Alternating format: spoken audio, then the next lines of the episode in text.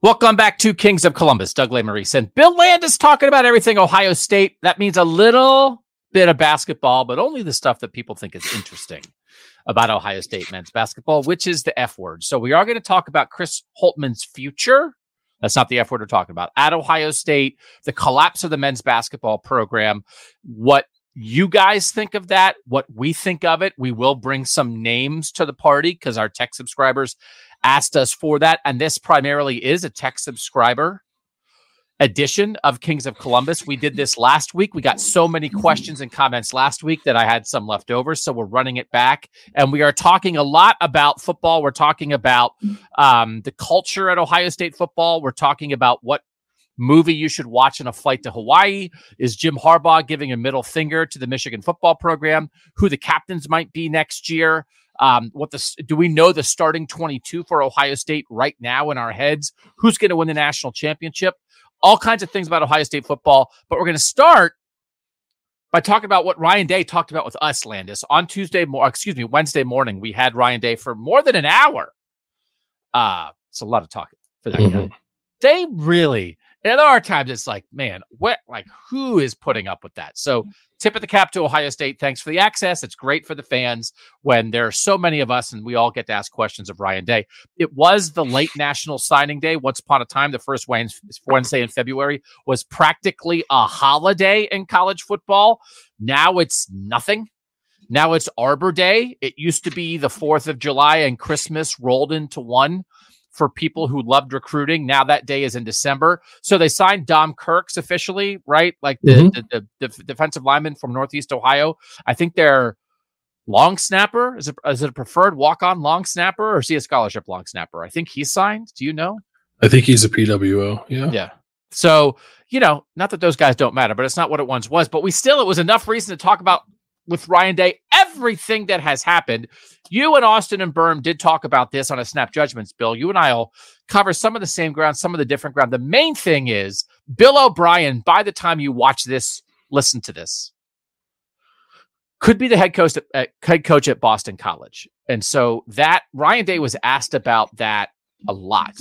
Mm-hmm. Certainly seems like it could happen. But he was also asked a lot about like giving up play calling. And my opinion on the situation is would it be ideal to lose your first choice as your new offensive coordinator after less than a month? No. But I care far less about who is taking over play calling duties from Ryan Day as long as they are an experienced person who has done it before. I, I care far less about the who than I care about the what, which is the dude is giving it up. Yeah. Do you agree with that? Yeah, I mean, it, with, with the caveat that as long as the person he hires um, has experience and doesn't have to be the same experience as Bill O'Brien. And Ryan Day talked about contingency plans, like kind of for everything, but but specifically for this. And there were people that were talked to during the process of identifying Bill O'Brien that could come back into play. Um, perhaps some some new names. Um, there is a little bit of time, I think. Like they start spring practice in what four weeks, but I've, I've also not really gotten the impression that Bill O'Brien has been like real like nitty gritty with like figuring out the offense just yet. Like I don't think there's been a lot of meetings with players. There's been some staff meetings, um, but but nothing that like can't couldn't be overcome. I think uh, by a new hire rather quickly. So I'm not I'm not worried about that either. Um, it's more about the the the what and the why for for Ryan Day. Um, like what it's going to look like and why he's decided to step back now. And it's a process that I think he's been mulling over for more than a year now, right? Like he he was clearly thinking about this last year when they promoted Brian Hartline and he was at least entertaining questions about potentially giving up play calling. He obviously didn't do that. But I thought it was interesting to hear him say, Doug, like that that during the course of the season, he kind of felt like he was trying to do too much. Like it was it was he, he knew that the job of a head coach was changing and has changed um, significantly since he became a head coach in 2019. But then they hear him say, like, as he went through last year, and like, I, I don't know. I guess this had something to do with the offense not quite not being as good as, as we're accustomed to seeing. Um, that he felt like he was just trying to do too much, and that and that pushed him to this point now where he decided this was the off season where he was really going to give that up. In his dreams, is he Kyle Shanahan? Like when Ryan Day dreams, Yeah. and then you're mm-hmm. somebody like Yeah, that he's you- Kyle Shanahan. He's Matt Lafleur. He's yeah. Yeah, because I mean, he's kind of mentioned this the idea of like in the NFL. So he was saying he was kind of asked about, hey, which is what I sort of was, I've thought about a lot in the past, which is you're so busy on the sideline, your head's buried in the play sheet. Are you aware of everything that's going on around you? You're trying not only to make a decision about if you should go on fourth down, but what play you're going to call.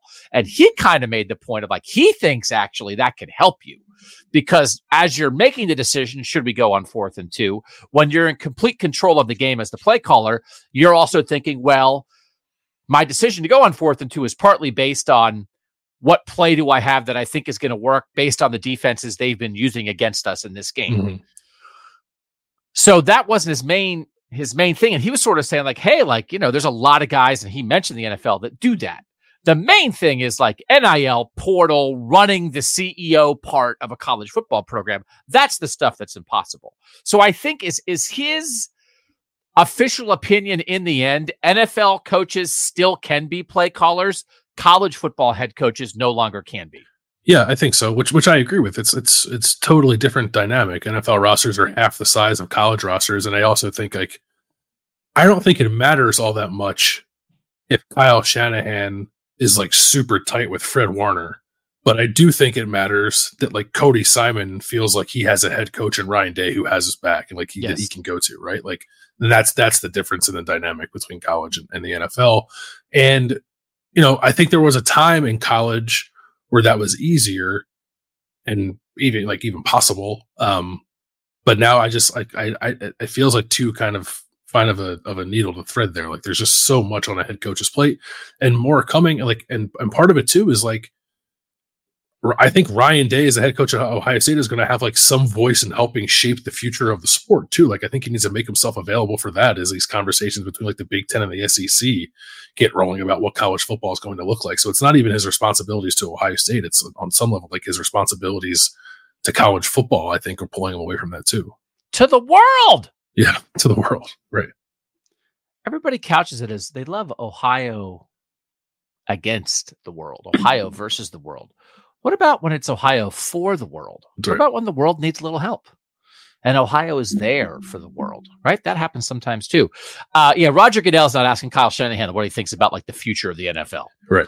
So, um, so on a scale of one to a thousand, a a thousand is Bill O'Brien leaving is disastrous.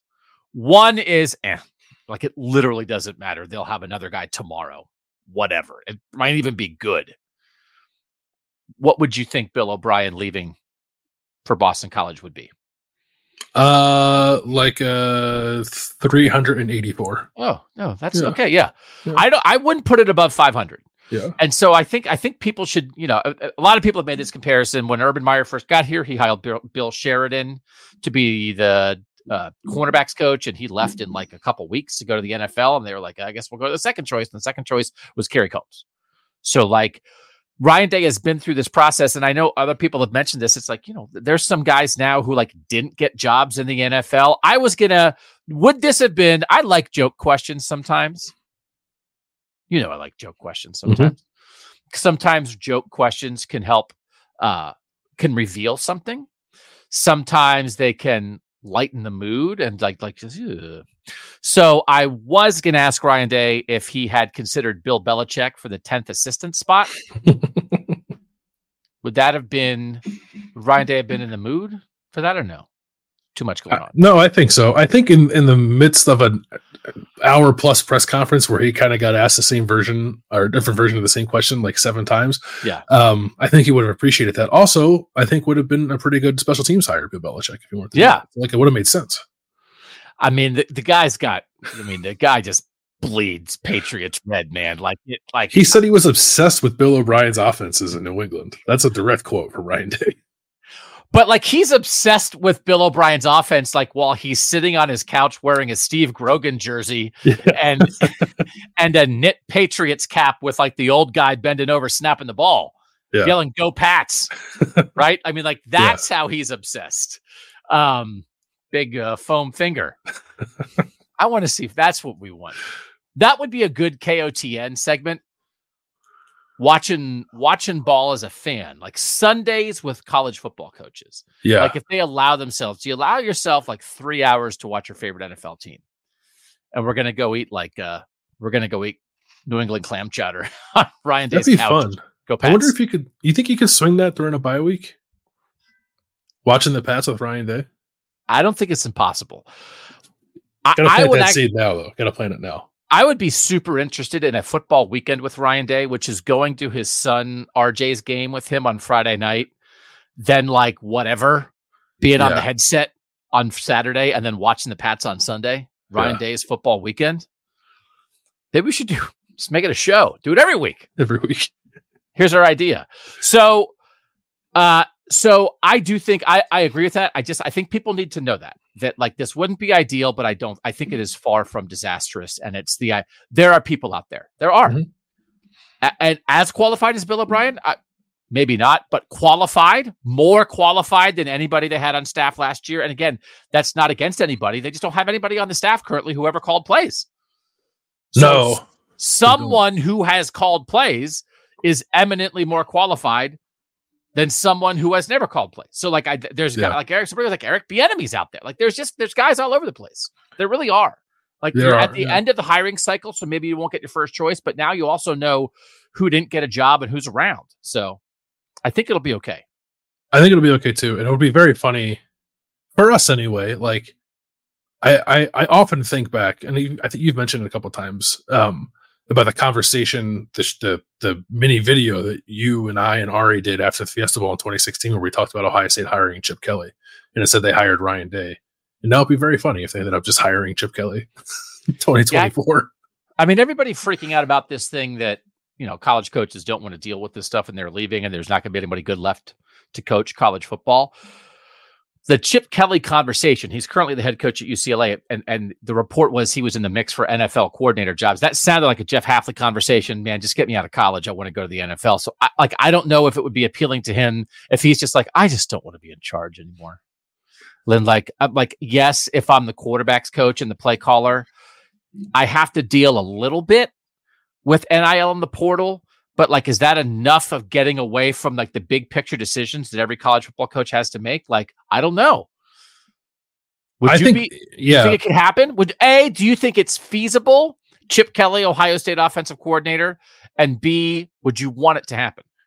I do think it's feasible. So as as we're recording this, there are reports that he is in the mix and like heavily in the mix for the Seattle Seahawks offensive coordinator job. If he doesn't get that, um, I do think it's feasible because I don't I don't know if the Chip Kelly stuff is so much I want to get away from college football. I think it's just I want to get away from UCLA.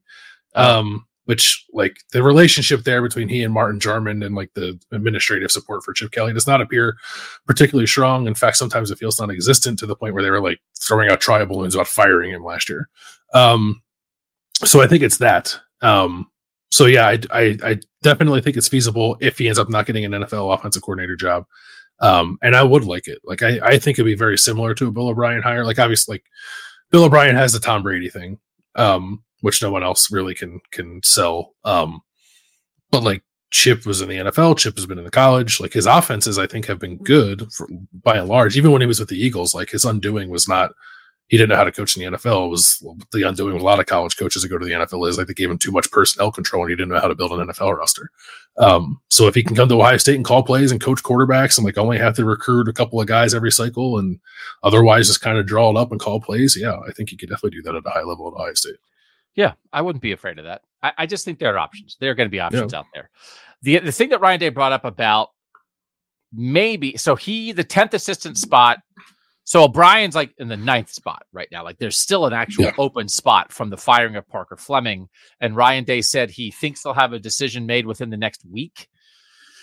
But he's still deciding whether that might be a defensive coach, whether that might be a full time special teams coach. And one of the things that is a factor in that is he's considering how much he wants to be involved in special teams. And if he is the, def- he could be like the de facto special teams coach, and then you wouldn't need a full time special teams coach, and other people could help out. Matt Guerrieri, who's the new safeties coach, has been mentioned. Maybe he could help out on special teams. You know, there are plenty of places. Ohio State used to do it where you divide up the four special teams groups, and there's a position coach who's in charge of each one, mm-hmm. right?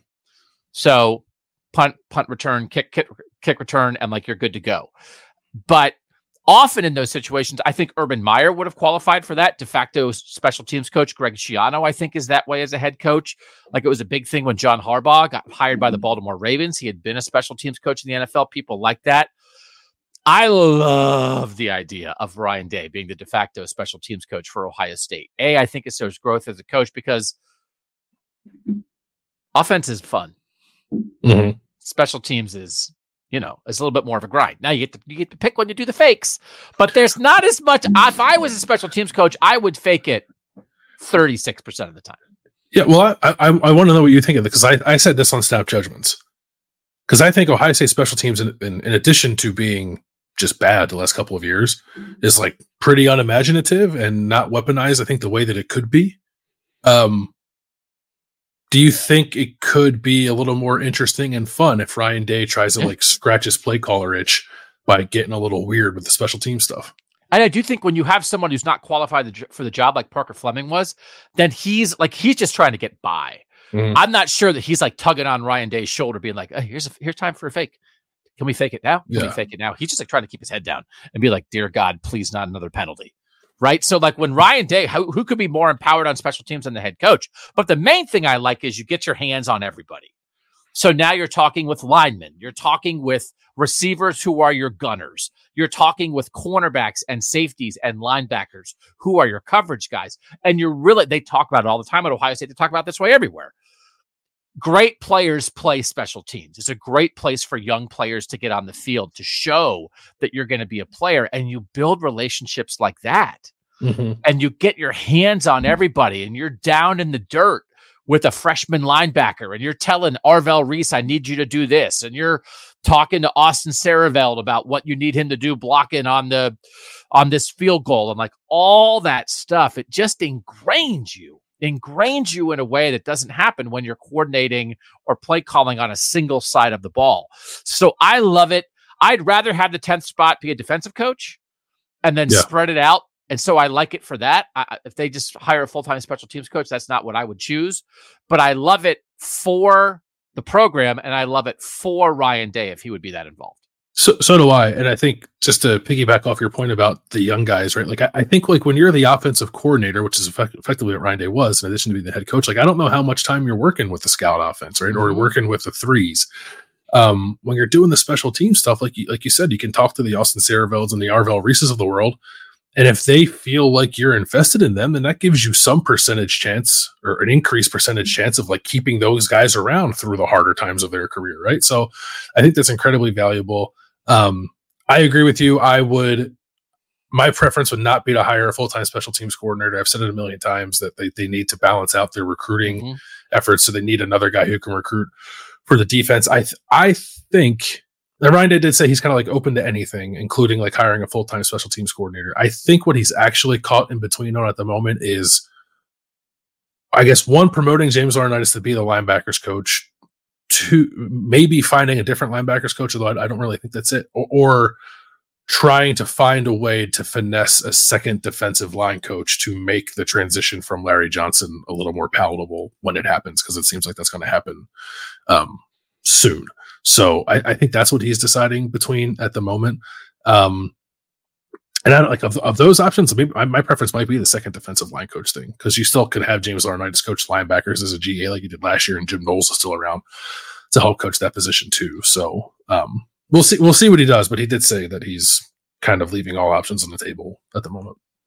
And I don't. Uh, these are people's lives. I don't want to like give James's money away. Uh, he made millions of dollars in the NFL. Like he, he's probably okay. And yeah. Like the idea of James, and like he was asked specifically about James on Wednesday and had very high praise for James mm-hmm. Laurinaitis. I don't think anybody doubts James Laurinaitis' ability uh, as a full time assistant coach at Ohio State. But like that idea of if they could get a, a second defensive line coach in now, to be the guy to take over for when Larry Johnson retires, and then you have that transition ready, and then and you tell James Laurinaitis when and then when Larry Johnson retires, then you become a full time assistant. Yeah, right. Like like that's what you're setting up, mm-hmm. not to not to not give James Laurinaitis what he deserves, maybe, but like there's a lot of planning that would go into that. And if one of the things that is has been, it's certainly been discussed. Maybe it's been discussed more than it's been an actual issue, but like recruiting on the defensive line and how much does the eventual retirement of Larry Johnson affect their defensive line recruiting? Getting in a guy who's like, hey, like he's here now and he's going to be here. Right. Like love this guy too is very good strategy in in in dealing with something that has popped up. So I like that. Yeah. You like that idea. It sounds like too.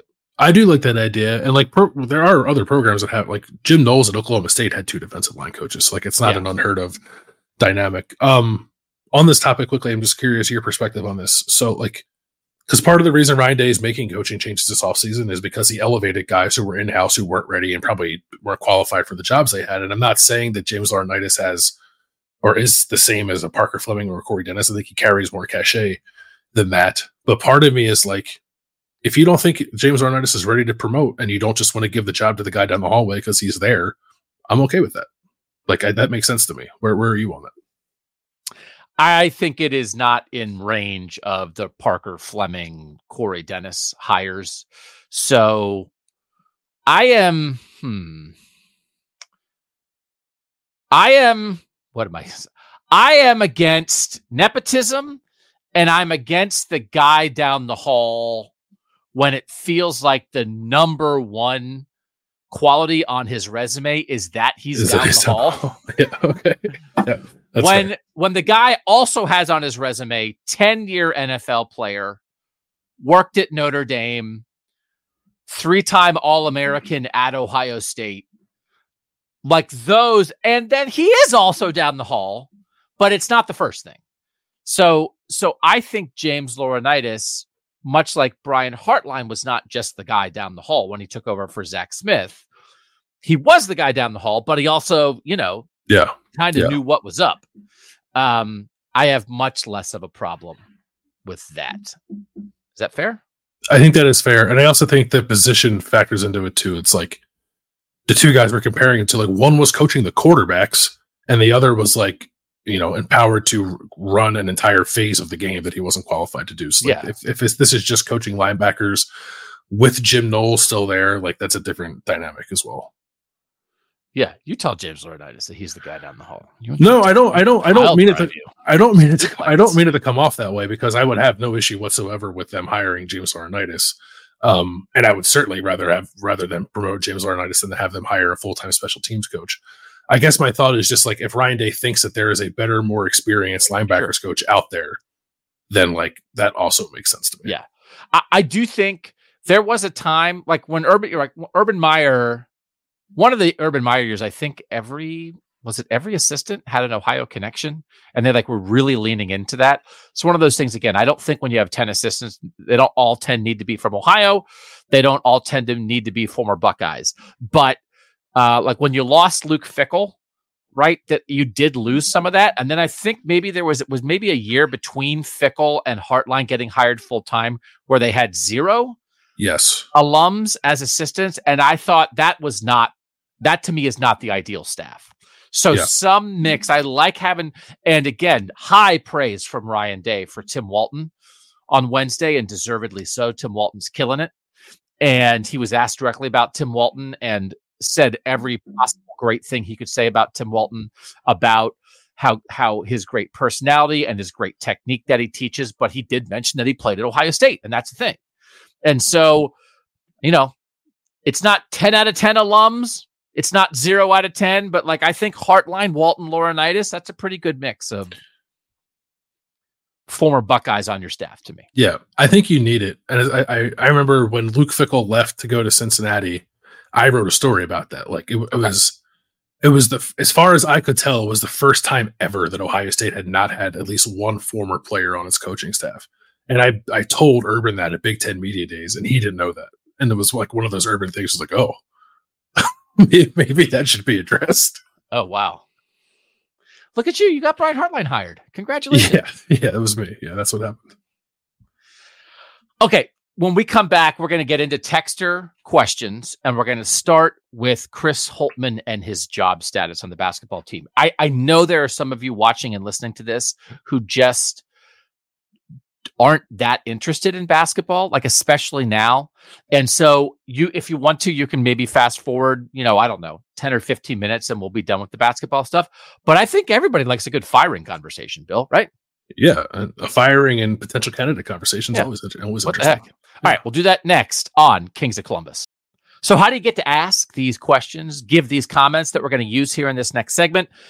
You get to your tech subscriber. You pay. You pay for the right.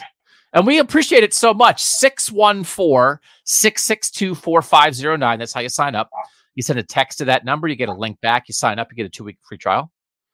And we, we got a lot of people doing it right now. We're so grateful to the people who do it. We love the conversation we really, really try to read almost everything that gets sent into us. We certainly can't use them all on the show. We can't respond to all of them, but we do feel like we have a good back and forth. And like the the tech subscribers are our focus group. So like we love this audience here on YouTube. We love this audience of the podcast, but the focus group is like such a direct connection. It really helps give us the pulse of what Ohio State fans are thinking. For instance, Landis, should Chris Holtmann be fired before the start of next season? 97% yes. I can't believe it wasn't 100. How would we know if we didn't have tech subscribers? How would we know? Do you believe Chris Holtmann will be fired before the start of next season? Only 77% yes. There are 20% of the people who think he should be, but don't think he will be, which will lead us to our first actual tester, texter question. This is from our guy, Ron in Jupiter, down there in Florida. He's been been with us forever. We love Ron. he says this is my daily slash yearly question. How has Chris Holtmann not been fired yet? And these are some questions that we didn't get to last week. This is a week old. This is before the 18 point collapse against Indiana in the second half on Tuesday night. How has he not been fired yet, Landis? You actually have an answer for this. Well, there, I, th- I, think there's two things. What one is the money, right? He got a contract extension after their their season where they last went to the NCAA tournament. So two seasons ago, when they went to Pittsburgh, they uh, beat Loyola Chicago and lost to Villanova. Um, got the extension right after that. At the time, there were two years left on his contract, which would have run till the end of this season. Now he's got four more years um, beyond this one. I think I, I think is what it is, and it's fully guaranteed. So it's a lot of money. Um, at the moment, it's like $14 million that Ohio State would owe him if they fired him. I mean, even if they waited for that kind of the deadline to pass, it would still be upwards of $10 million that they would owe uh, Chris holtmann to, to fire him. Um, and I don't know that Ohio State wants to be the kind of athletic department that paid a $9 million buyout for Thad Matta to leave and then you know relatively soon after that is paying a little more than that to get rid of the next basketball coach. So i think that's part of the hesitancy. But i also think too that there was like an understand and i'm not i'm not saying i agree with this but i think there was an understanding at least last year that they were going to take some lumps as they like tried to reset the roster and play a little younger. And part of the contract extension i think was reassurance to chris holtmann that he'd have some job security through through a lean year or two um, but I don't think anyone imagined that this year would look like last year. So I think that does change the dynamic. But I think the reason he hasn't been fired mostly at this point is money, because uh, you know you're talking ten million dollars to get rid of your basketball coach, and I don't know if Ohio State wants to do that. Do you think he should be fired before the start of next season? Yes. Do you think he will be? Um. Yeah, I kind of do. I kind of do now. I think, oh, uh, like barring some kind of crazy turnaround or like making the NCAA tournament. Yes, I think he will be too. I think he should be and he will be. Uh, I, I thought I thought there was a non-zero chance that we wake up Wednesday morning and it's done. And and we've talked a lot about this. Yeah, me too. All you guys watching and listening know this. There's a complicated athletic director scenario that Gene Smith is still the mm-hmm. athletic director. Ross Bjork has been hired as the next athletic director. Gene Smith is in charge through June 30th. On July 1st, Ross Bjork takes over. How does that affect this? Ted Carter's the president for all of it. So I don't think that holds them back, but it is a little complicating. But I thought that loss Tuesday night was almost like a, and that was it kind Mhm. of loss. I mean, that happens in sports. It's not stand alone, but it's the straw that breaks the camel's back. So uh, this is another question along those lines. This is um, Jacob W. Is it officially Ohio State fan malpractice to continue defending Holtmann? Asking for a friend, he said. Again, this is a week old, but I do think, like Landis, I, I don't know that there's anybody left who would do that. But what matters is the fans. And so what matters is the program, right? And that is not against players and coaches, but you and I don't work for players and coaches. We do work for the fans. Yep. And I could not understand somebody like who loves the coach at the expense of the program. And I think if you're defending Chris Holtmann at this point, I don't is there a way that you could defend Chris Holtmann and want to keep him and believe in him in a way that is positive for the program that you think, no, no, no, don't just like, don't be too quick to do this. I know this is the guy for the good of the program. Let Bruce Thornton and Roddy Gayle and Felix Okpara get to their junior year, and that's when it's all going to come together. Because that would be the defense that's left. Sure. Is that in a reasonable defense in any way for the good of the program?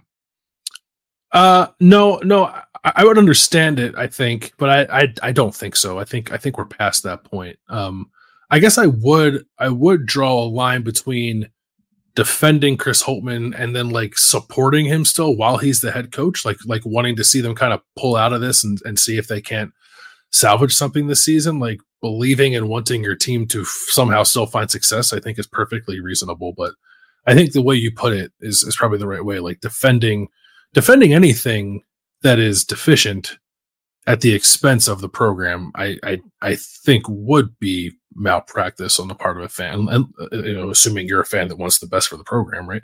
Um, so I don't know. I would I would have a hard time, I think, wrapping my mind around that. So the, the thing that I think makes it difficult is that he's killing the program. killing it dead.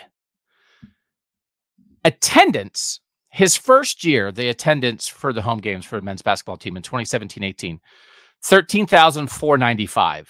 The year after, 13,900, then up to 14,500 in year three. Then we had the COVID year, 13,2, 12-1. This year, it's 10-5, man. Mhm. 10,500 home attendance. It's ninth in the Big Ten. Like the apathy, that costs you money. So, like, yeah, the buyout costs you money, but so does destroying your basketball mm-hmm. program, which by their financial records from last year, everybody knows this. It's the only two programs that make money. Mm-hmm. Football made 55 million, mm-hmm. men's basketball made 10 million. So when you're averaging four, 3,000, 4,000, 5,000 fewer fans per game, and at the the heyday under Thad Matta, they were above that. Like that's money out of their pockets. So there's a cost to keeping him. There is not only a cost to firing him, and that apathy is real. I asked our tech subscribers on a scale of one to ten, what is the highest level of interest you ever had as an Ohio State men's basketball fan? Right. So we're trying to figure out like, uh, do you care? when they are good, like how much do you care? They said they were at 8.72 on a scale of one to 10 was the average. So that's pretty high. Mhm. And there's a lot of people voting like, hey, man, when, it was going great, I was a 10. Based on that, I said, what's your level of interest right now in men's basketball? What do you think it was, Landis? Scale of one to 10. like a four point two. 2.99. Oh wow. 8.7 at their max, under three right now. And then, just as a side note, I said, What's your level of interest in the Ohio State women's basketball team? Which I do think we've said that. Kevin McGuff, Ohio State's trying to push this women's basketball team, which is currently 10 and 1 in the Big Ten, tied for first in the conference. They're tied with Iowa. They beat Iowa, which is Iowa's only Big Ten loss. They beat Caitlin Clark. They're number five in the country. They have a roster built on high school recruiting with a good mix of transfers. Kevin mm-hmm. McGuff said for the first time they are getting Southern players to come to Ohio State. He said, We've tried to recruit the South before. We never had success. That Ohio State basketball brand, that women's basketball brand is traveling now. So, like, Ohio State's trying to push it. They brought in Kevin McGuff Wednesday morning after we talked to Ryan Day. It's a stark contrast. Like, it's it's different, but it's similar enough. And women's basketball in the Big Ten is good right now. Men's basketball in the Big Ten is bad. And in the tough league, Ohio State's tied for first. And in the bad league, Ohio State's 13th out of 14. Yep. And so I said, What's your level of interest in the women's basketball team? It's a 5.2. So, like, this is as good as women's basketball has been at Ohio State in a while. And it's, you know, it's still a 5.2. It's not an eight or a nine or a 10, but that's a 5.2 for the women to a 2.99 for the men. So it's just like if you if you are interested, this would be a great time for any Ohio State fan. If you're an alum, if you grew up in Ohio, if you have you feel like you have a connection as a Buckeye to their sports teams generally, just get on board with this women's basketball team. They have two. The hard thing is, and this is another, I'm, I counted. I counted. We're going to get to candidates to replace Chris Holtmann in a second. I want to do an old man rant first. Peacock, Peacock, Tuesday night. I am right. Like, I am interested enough in Ohio State basketball to want to flip them on. I am not interested enough to buy a streaming service that I don't currently have to watch them. I get, I think I counted, I think I get five streaming services. So I have YouTube TV as my primary thing. I have Netflix because like everybody has Netflix, right? Don't you have to have Netflix? Mhm. I have Apple because they have For All Mankind and there's a couple other shows that I like. I have uh actually we had Amazon Prime, but we got rid of it just because you get free packages and it's like do you want a movie with your free package. So we kind of do that. And then I have the Disney Hulu combo thing, right? So like Hmm. those, eh, I'm a Disney guy, and like Hulu has some like has New Girl and How I Met Your Mother and stuff. But like we don't get Paramount Plus, we don't get Peacock. So the men were on Peacock on Tuesday. The women, their next two games are on the road. They're both on Peacock. And so they're back home on Valentine's Day. If you want to go watch them in person, I, I don't know if they're. I'm sick of the Peacock, but like I'm here to criticize Chris Holtmann. I didn't watch the game on Tuesday night because I'm sorry that I didn't get a sixth streaming service to watch this three and nine basketball team. Is that where we are? I said I counted. I counted up on the my YouTube TV while Ohio State was on a streaming service that I don't want to pay for. There were seven other men's college basketball games that I could have watched that I don't give two squats about. I don't want to watch Clemson basketball. I don't want to watch any other basketball. I don't even want to watch Ohio State basketball. It's like a crash now. But that that I was so angry. Uh, Is it okay to be angry about that world, or am I just scream? No, I- I, there are seven games that I got. I'm paying for and don't want, and the only one I want is on this freaking thing, and I don't want to watch Poker Face, and I don't want to pay to get the freaking basketball game. I'll I'll uh I'll just I'll give you the new password for ours so you can watch you can go back to using my account. I'm willing to pay for basketball. I am not willing to pay for bad Ohio State men's basketball. Yeah. But now I, maybe maybe I want to watch the women this week, and I'll have to get Peacock. Oh God! Yeah. And By then the it was Chris Collinsworth, his kid, apparently was doing the game. Is that right? Did you watch? The Yeah, game? yeah, it was him and uh what's his, Robbie what's his Hummel, name? right? Robbie Hummel. Yeah, yeah. Why is Chris Collinsworth's kid, doing basketball? I don't know. He's not good. Um, yeah, I don't know why he does it. I forget. You know, the Sad. Hummel used to do it with Jason Benetti on ESPN. They were really good together. Yeah, Hummel's Jason- all over the place. He's on like Yeah. 14 networks. I like Yeah, Hummel. I don't think Jason Benetti does basketball anymore. I'm so Um, mad. But yeah, what's his Collinsworth's kid is is not good. Um, I was just looking at this as you were ranting because I was curious. Last game of the regular season for the Ohio State women at Iowa. Iowa. At Iowa. is it on Peacock? I can't. I think uh, the, when they played last time, they put the game on on big NBC. I'm Okay. sure they'll. I'm sure they'll do that again. That could be, yeah, that could be for the Big Ten regular season title. That's Yeah. going to be. And then Iowa's going to storm the court and just like yeah, knock over 13 Ohio State players. Um, okay. we'll see if the Ohio State player flops after it happens. So you said it, not me. So the the uh Flopgate. This is the other thing that so the one thing that I pointed out is that Thad Matta's last two seasons when he got fired, he was 18 and 18. Those two seasons combined in the Big Ten. The last two seasons right now, so far for Chris Holtmann, they are 8 and 24 in Big Ten play, which is mind blowing. And sometimes you just have to do a little math and put numbers together so that you can like have a full grasp on how terrible something is. That's why that's the only reason to know math. How terrible is it? Last two years, Big Ten regular season conference record Purdue 25 and 7, Illinois 19 and 12, Northwestern 18 and 13, Indiana 18 and 14, Michigan State 17 and 14, Wisconsin 17 and 14, Iowa 16 and 15, Maryland 16 and 16, Penn State 15 and 16, Nebraska 15 and 17, Rutgers 14 and 17, Michigan 13 and 18. So that's Purdue on top, and then one, two, three, four, five, six, seven, eight, nine, 10, 11 teams between 19 and 13 Big Ten wins big squishy middle there for the taking. Mm-hmm. Ohio State 8 and 24, Minnesota 8 and 22. And Minnesota's on an upswing this year. Ohio State's the worst men's basketball program in the Big 10 right now. I think that's probably right. And I always reference it. I know people are probably tired of referencing it. And I think Gene Smith has backed off some of these comments since he made them to me on the day that Chris Holtmann was hired and I think he's backed off some. I was I can remember it now. I was almost like getting in a fight with Gene Smith because I was saying like you are setting the standard for Ohio State men's basketball too high because he said this should be a top 15 program consistently and sometimes a top 5 program.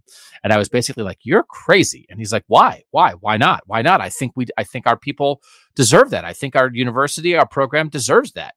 And like it's, uh, you know, it's still up. It's a cleveland.com story I wrote back then. You can find it. Gene Smith's expectations for Ohio State basketball are higher than ever, maybe too high.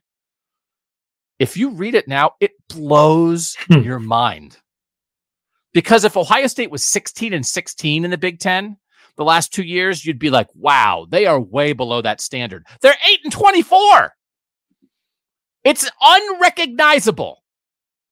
The athletic director who made the hire on the day the hire was made and what the program is now, it is a different universe. It's wild, brother. Are you sure? Are you sure that Gene didn't mean top 15 in the Big 10 and occasionally top 5 in the Big 10? If they keep Chris Holtmann, they are not going to make the Big Ten tournament next year because next year there's going to be 18 teams in the Big Ten and they've decided only 15 get to go to the tournament, which I actually think is kind of crappy. I don't know why they can't figure out a way to have a, a bigger opening round. Yeah. Ohio State will be at home. Candidates. This is from TK. Doug and Bill, if you're talking basketball, bring a lot, bring a list of realistic coaching candidates. So we did that. And my list of realistic coaching candidates is every single coach in men's college basketball other than Tom Izzo, Bill Self, and John Calipari. And tell me why I'm wrong. I don't think you're wrong. I, I think Ohio State should be able to take a swing at really anybody in the country that it wants to. Um, because I think I I would be curious, like if if Gene walked back those comments, and he probably should, I guess. And, and um, he has to various degrees over the years. We don't know what Ross Bjork thinks Ohio State basketball should be, but I'd imagine he thinks it should be as competitive as possible. So if that's the case, then you should be able to go out there and hire whoever you want. You're Ohio State, like within, like you're right. Like you're, I don't think you're going to pay to get Bill Self away from Kansas or Tom Izzo from Michigan State or John Calipari from Kentucky.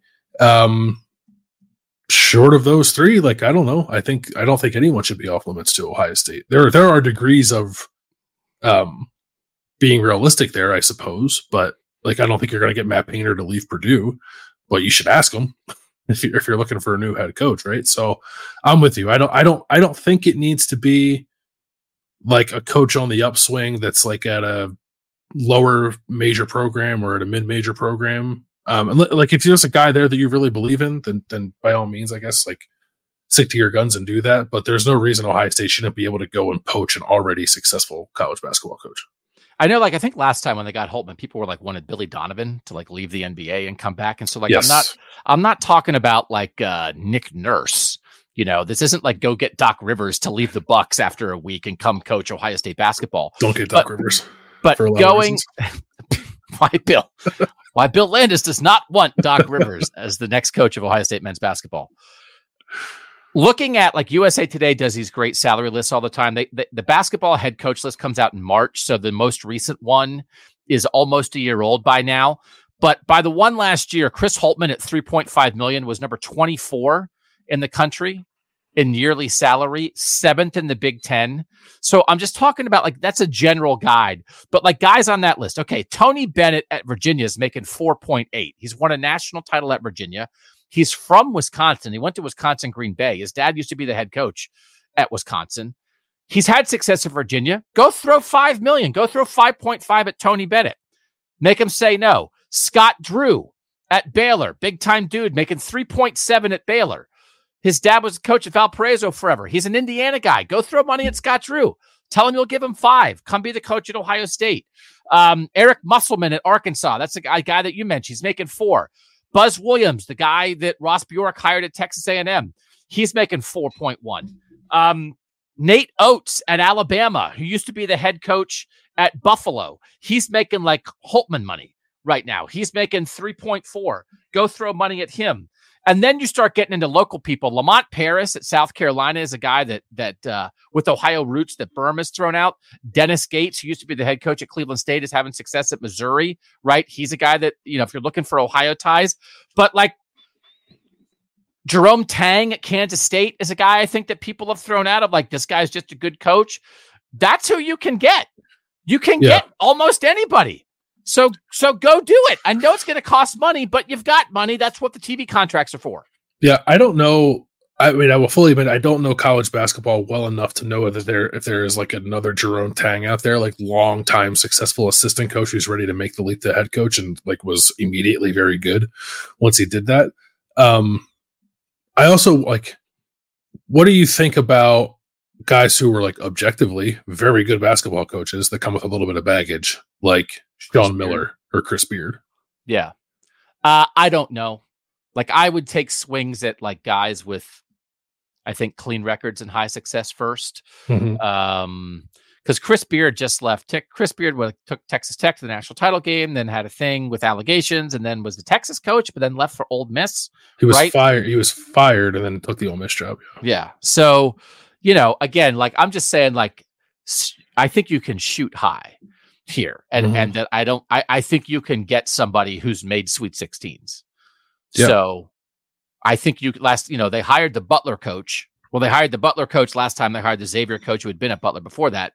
But I think you can I think you can get a power conference coach who's winning and just woo him with money.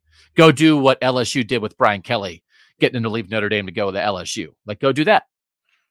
No, I, I I'm with you. I think I think they they should do that. Why why would you limit yourself? Um, because even if it's even if you don't have whatever the five and a half million, like Ohio, they're they're already close to four, and like I think four million gets in a lot of doors, doesn't it? Like to, to get a yes. pretty good college basketball coach, and like that to me is not an obscene amount of money for a place like Ohio State to pay its men's basketball coach. Uh, our producer Mike wants Dusty May from Florida Atlantic. He's oh, a yeah. Uh, yeah. He's got uh, he's got Midwestern ties, right? Is he like the guy who's the Indiana basketball manager or something? Yeah, he's yeah. from Illinois. Yeah. Yeah. Went to Indiana. Went so to again, Indiana. like like like the list of candidates, everyone. I'd ask yeah. Izzo. Ask him. You know. Tom Izzo would never replace his good friend Chris Holtmann. There is nobody who likes defending a losing basketball coach like Tom Izzo. And I'm not criticizing him for it. I'm just saying he is a heck of a swell fella. But just because Tom Izzo says he's good doesn't mean you should keep him because Tom Izzo is here for coaches, right? Tom Izzo is absolutely here for coaches. I'm just pulling up Ohio State's schedule to see. Uh, let's see. Sunday, February 25th is oh well that'll be different because Tom Izzo likes to come to Columbus and then lecture the Columbus media about how poor how mean it is to Chris Holtmann. Yeah. Um, but I guess he doesn't get the opportunity to do that this year. Oh, okay. So anyway, um, that's it for basketball. We got to take another break ranting. Everyone, everyone, not the current guy, everyone else. That's the candidates list. Football talk when we come back on Kings of Columbus. All right, time to get rapid with some of our rapid football questions. This is from Jeff B. Doug, right after the Michigan game, you stipulated that if Ryan Day lost four in a row to Michigan, that's when the hot seat would get termed up, and five losses in a row would be the firing point after everything that has transpired this offseason, it feels like the general consensus is Ryan has to beat Michigan this year or he's fired. Are we putting too high of an expectation on this year, or is this really beat them or else? He did get asked on Wednesday morning, Bill, about that idea. He quoted CJ Stroud saying that pressure is a privilege and basically said, like, I thought like every year is like utmost mm-hmm. urgency kind of stuff. Um, I think I have also said like this is not really the conversation I want to have around Ohio State football for an entire year as they bring in Quinshon Judkins and Caleb Downs, and as they add Julian Sayin, as they get JT Tuimoloau out and Emeka Egbuka to stay, and as they, you know, change up the coaching staff, I, I don't want to have a year long conversation about, well, if they don't beat Michigan, everybody's fired. But we can have it every now and then. Do you think it's true? Um no, I, I don't I don't know that we're there quite yet. And like obviously the the addendum to that is like they can lo- lose to Michigan and make a run in the playoffs still, right? We're, we're in a new world. So, like, I would need to know what that looks like before I answer the question. Like, if they lose to Michigan again and then don't make the semis or don't win a national title, I th- I think then he enters the win or else season. I don't I don't know that he's in it now. Um, and I think the AD change plays into that too, right? I don't I don't know if Ross Bjork is going to fire Ryan Day one year or not even one year, like what seven months or so into the job if he doesn't beat Michigan. Um, so I think I think I agree with your assessment that like four puts you on the hot seat, like squarely on the hot seat, and at five, I think gets it done absent you somehow rebounding and winning, winning a national championship. And and even the question that was asked today was framed in the way that, that we talked about on our show the other day that like, you know, hey, Michigan, they're going to have all the pressure off because they lost everybody. And it's just, you know, um, what if what if they lose to Michigan the way they lost to Georgia in the semifinal because they yeah. have a couple injuries and they miss a field goal at the end? You know, like what if I, I don't know, like if if you yeah. don't play, if you don't if you don't live up to your potential as a program, and you get your doors blown off, or you know you have other losses along the way, and you kind of you know waste all the talent this season. That's one that's one conversation, but you know just like beat Michigan or else. I, I, I think we're in the right. We're in the right place. Like this would still be this would get you on the hot seat. It would not finish it. So, but, but do also, you think there, do you think there is con- context that we don't clearly don't have now that could make this beat Michigan or else? Like, like if I, I I don't I don't know because I don't think Ohio State's like going to be bad. Like if I think the context of the game would matter. I do think the idea that like Mike Vrabel is sitting around. There was a report today. I guess Luke Luke Fickell on Wednesday said that he thinks Mike Mike Vrabel doesn't have a job. He thinks Mike Vrabel might hang around Wisconsin football a little bit this year. So that means Mike Vrabel, Luke Fickell's best friend, is going to be like hanging around Big Ten football. I think like that idea adds a little tiny bit to this. Mm-hmm. Um, I certainly would like not commit to beat Michigan or else right now right? Because there's too many factors. Like I, yes. I, I, definitely, and it's not what we think. It's like I think it's what's realistic. And I do think maybe the, your point about the athletic director change. We've talked about that a lot in regards to the basketball coach. This is also why I wanted to put this back to back. I remember this now. There's a reason I wanted to have this conversation back to back with the Chris Holtmann conversation, which is, and I've complained about this before. Don't lump them together like there are times when like it's right after a Michigan loss and people are like Ryan Day and Chris Holtmann both need to go and it's like one is undefeated and loses to the eventual national champion, the other is in 13th place in the Big 10. Let's not act like it's the same. It's not just like, oh, it's not good enough. That's not I'm getting red in the face. Like this just nobody in the text, like none of the texters are doing this right now just like preemptively, like you have to be able to have tiers to like unacceptability. This is not acceptable, right? This is not good enough, but this is not good enough does not always mean fire everybody. But if you can't differentiate between 13th place and losing to the national champs in the final minute, like I don't know what to tell you, man. like this, it's not the same thing. it's not, no. Okay. Nepotism. It's my favorite. So I texted about Corey Dennis taking a job as an offensive analyst at Utah, which happened this week. Initially, when they said Corey Dennis was no longer going to be the quarterbacks coach, in the press release it said he may have a chance to stay and stick around, whatever. And it's like, yep, he's not sticking around. He is going to work for Kyle Whittingham, not as a full time assistant. So it's down so he wasn't a full time assistant as Ohio State. Then he got promoted to full time assistant. Now he's back to not a full time assistant, working for his father in law's former defensive coordinator. That when Urban Meyer left Utah to go to Florida, Kyle Whittingham took over then and is still there. So he is still getting jobs based off Urban Meyer. But I was just like, man, you know, once upon a time, Corey Dennis had the quarterbacks coach job at Colorado State lined up to go work for Steve Addazio, who also used to work for Urban Meyer at Florida, and Urban also got him that job. But at least it was Colorado State. Mm-hmm. And like to go from like a staffer at Ohio State to a full time assistant at Colorado State seems okay to me. And if they just should have done that, like I know the it's like Mike Yurcich left, the job came up at Ohio State, and he stayed. It allowed you know his his wife and his family family reasons you want to be a that's great. But like he wasn't qualified for the job and just like go strike out on your own. So i like just it didn't work out for anybody. And i just was complaining like a final time because i feel like like my main nepotism things like brian ferentz doesn't have a job. Corey dennis didn't get a full-time assistant job I've lumped Jay Harbaugh into my nepotism mm. complaints at times, but Jay Harbaugh was going to follow his dad to the Chargers and instead took the full time special teams job with Mike Macdonald with the Seattle Seahawks, which again is somebody that he worked with, but at least he's not related to him. And it's like, I don't think it's his dad making Mike Macdonald hire him. So, like that, unlike Steve Belichick, who got his was working for his dad with the Patriots, is now the defensive coordinator for the Washington Huskies for Jed Fisch who worked in New England with him for a little bit. But again, it's not the same as being related or not the same as what Ryan Day did for Urban Meyer's son in law. So I was complaining like one final time, one final nepotism complaint, because I don't know. Do I have what are the nepotism things in college football that are front of mind for me right now that I have to complain about? It doesn't feel like there are that many left that I'm aware of. Mm-mm. Okay. I can't think of any. So I was complaining about, oh, no, no. And then Carl sent this in and, and said, My dad told me at a young age, it's who you know, not what you know.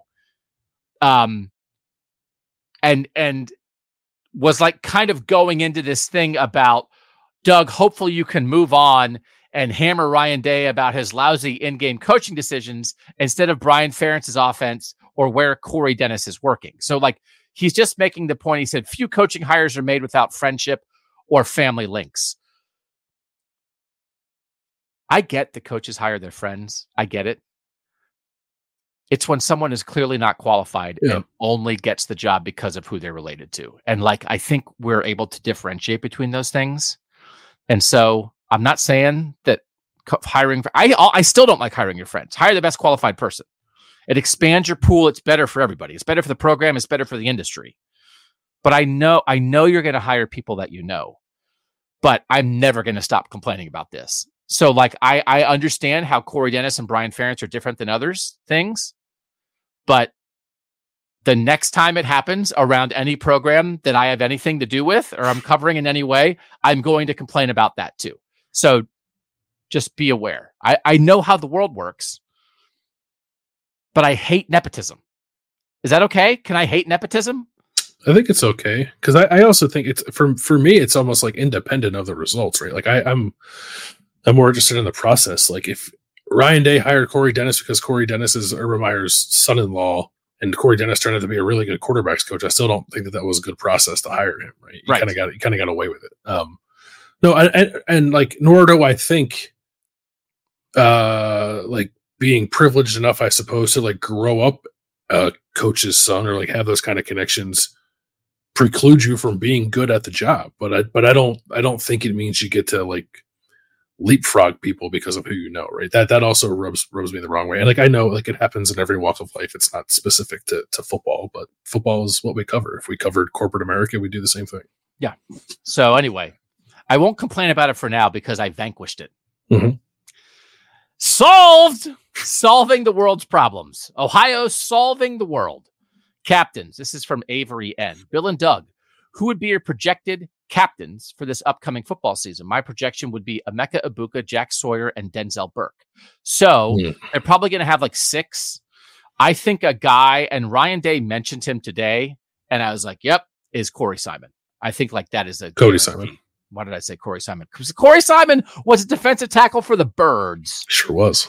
It's a great defensive tackle. I had I had his jersey uh, when I was a child. Um, you think you think I don't have any birds in me. I have a little bit of bird in me. I know. I know. Not as much as you. I know that. Yeah, Ke- Kelly Greenbirds too. It's the yeah, back, yeah. Um, Cody Simon. Cody Simon. So, so I agree. Um, last year they only had three. and they kind of went back to the old school like offense, defense, special teams with Cade Stover, Tommy Eichenberg, and Xavier Johnson. Yeah. Um, but this, I I think I agree with you that this does feel like a season where they'll have more than that just because of like all the guys who came back. Um, so if, assuming they don't just do the three, I think the three that were suggested was was, was Emeka, Denzel, Burke, and who was the third one? Uh, it was Jack Sawyer. Jack Sawyer. Yeah, I think definitely Jack Sawyer is another name that came up a lot on Wednesday with Ryan Day. Like Ryan Day, Ryan Day went out of his way several times to remind us or or tell us that like the biggest development for Ohio, just Ohio State this offseason was all those guys who decided to come back. Not the transfer additions, not the staff changes, not the recruiting class, all those guys who decided to come back. And he I, I thought kind of portrayed Jack Sawyer as like the ringleader of that. Yep. Um, so I definitely think Jack is in line um, to be a captain. Emeka definitely. Uh, Cody Simon, I would have there. Yes, Denzel Burke, of course. Um, maybe TreVeyon Henderson, based on the way that Ryan Day talked about him on Wednesday. Like talking a lot about TreVeyon's leadership, talking about maturity, um, and and realizing that it was probably best for him and best for the program to bring in Quinshon Judkins and have those yep. guys kind of work in tandem at running back. So I, I, thought that was an interesting shout out to, to TreVeyon that Ryan Day made. Um, so maybe that's where we have to like five or I think we're five there. So maybe that's that's about the the number. If if they did stick to three and did do the offense, defense, special teams thing, I think it would be Emeka Egbuka, Jack Sawyer for the defense, and then you can kind of fudge it with Cody Simon because Cody Simon mm-hmm. played the second most special team snaps on the team last year, and I think regardless of what his role is for the defense, he'll play a lot of special teams too. So that would be my three in that kind of world, but I, I do think it could be like five or six. Yeah, I think that's I think that's a great answer, and I think like those three, the, the last three you just mentioned, I think are the locks. Yeah. Like Emeka is just a dude. Emeka is like mm-hmm. a grown man. Emeka handles his business, and Jack is a ringleader of sort of bringing everybody back, and then Cody is just again is just a dude who handles his business. All right, starters. This is Alex P. How confident are you on a scale of one to ten that you know all twenty-two starters for Ohio State right now? I would say maybe like a maybe like a six and a half. Like I think we could get 20 out of 22, practically like 10 out of 10.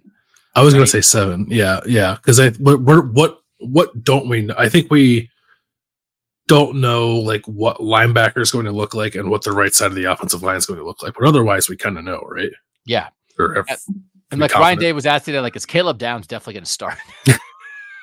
That's a great, a great final question from the retiring Clay Hall in his final Ryan Day press conference. Caleb Downs is the best player in college football. Is there room for him to start on this defense? but yeah, I mean, I think when you think about um, the four guys in the defensive line are set, the three corners are set, um, the two safeties are set with Caleb Downs and Lathan Ransom.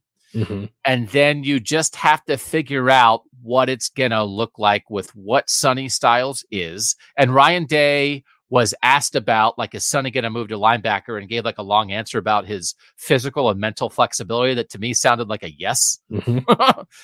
and and exactly how that fits with CJ Hicks and, and Cody Simon. But like, and then offensively, you know, I think the three receivers we would know, prop like we feel pretty good about Emeka Egbuka, Carnell Tate, and Jeremiah Smith, probably, right? We feel good about uh, Will Kacmarek at tight end, TreVeyon and Will Howard in the backfield, and then left side of the line, as you said, with Josh Simmons, Donovan Jackson, and Seth McLaughlin at center. And then it's just a matter of whether Josh Fryar is a guard or a tackle.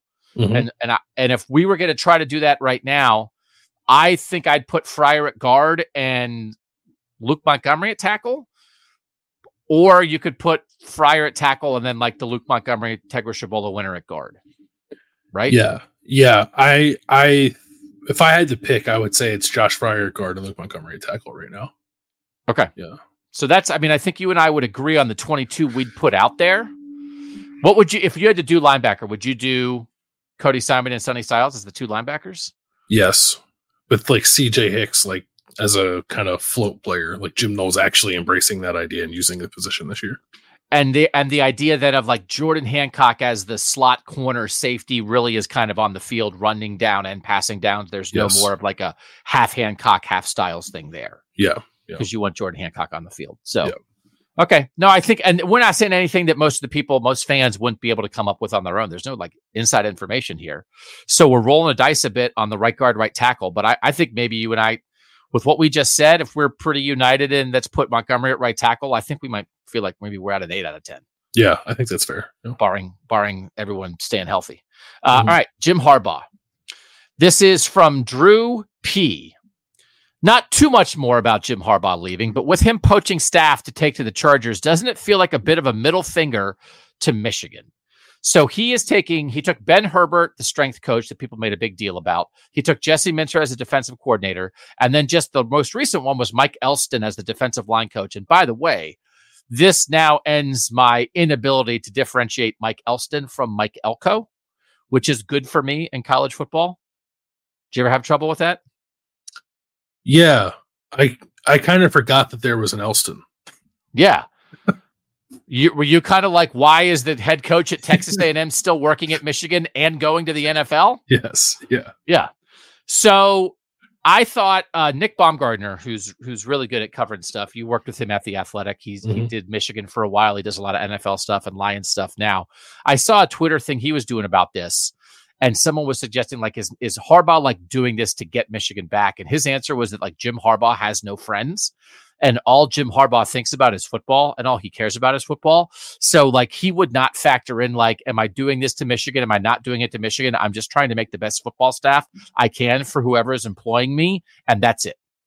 So it it might be a middle finger, but it's a perhaps unintentional middle finger or Maybe it's a different finger, but I sort of buy that. Like, but also I, there was enough stuff as he left with clearly somebody's leaking, like, hey, you know, Michigan's trying to give Harbaugh a contract, but he wants to make sure he doesn't get fired if the NCAA comes after him. And by the reports, there's enough stuff on websites and, and real reporting that would tell you that maybe Jim Harbaugh and Warde Manuel weren't seeing eye to eye, yeah. the Michigan AD on everything but I, I, don't think that would mean he would like want to destroy because like there's the program and there's the people.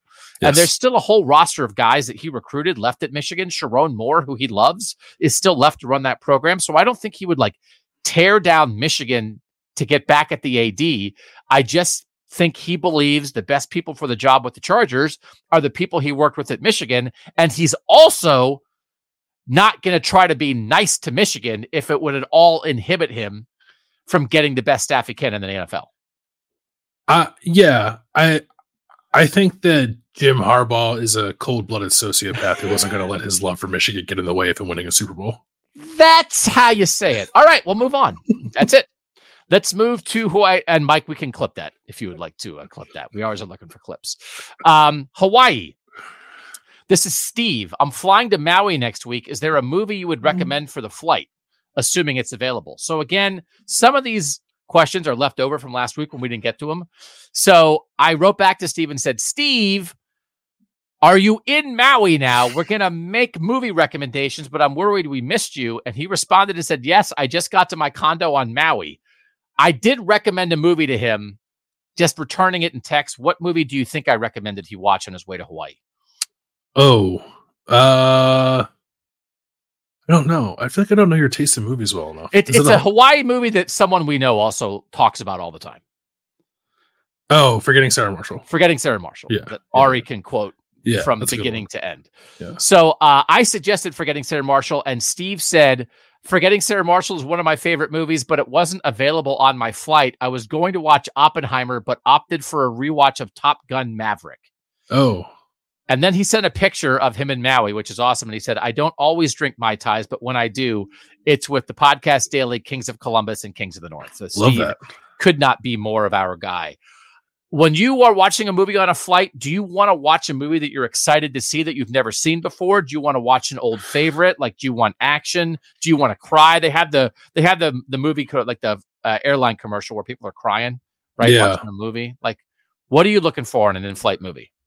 I want to watch something familiar. I don't I don't know that I want to watch something new um on a flight. But I'm a, I, I am I'm a very nervous flyer like my my I'm not in the mental space to like focus on a movie in a way that like I would actually enjoy watching something new. And and yeah. I think part of like part of the familiar is like kind of like calm me down a little bit. Yeah. Um, so I would I would err on the side of familiar. Forgetting Sarah Marshall is an excellent suggestion. Hawaii themed. Um, it's not the same caliber of comedy as Forgetting Sarah Marshall, but like Fifty First Dates, the Adam Sandler film, was also uh, set, set in Hawaii, and it's not, it's not a bad movie. Uh, like if I could, like I think I think I think my two favorite movies of all time, and I'm not saying they're the best movies of all time, they're just my favorites, are That Thing You Do Mm. and Empire Records. Oh, look at you with the music. Yeah, so I would, if I could, I would watch. Is that a Liv Tyler double feature? It actually is. Yeah, Wow. I hadn't thought of that, but yes, we are learning about Landis. it is. Yeah, that's uh that's just a coincidence, I think. yeah, just a coincidence. Yeah, I would be worried about watching Forgetting Sarah Marshall on a flight because I'd be worried that people would see Jason Segel's junk, and I Oh. don't want to impose that on them.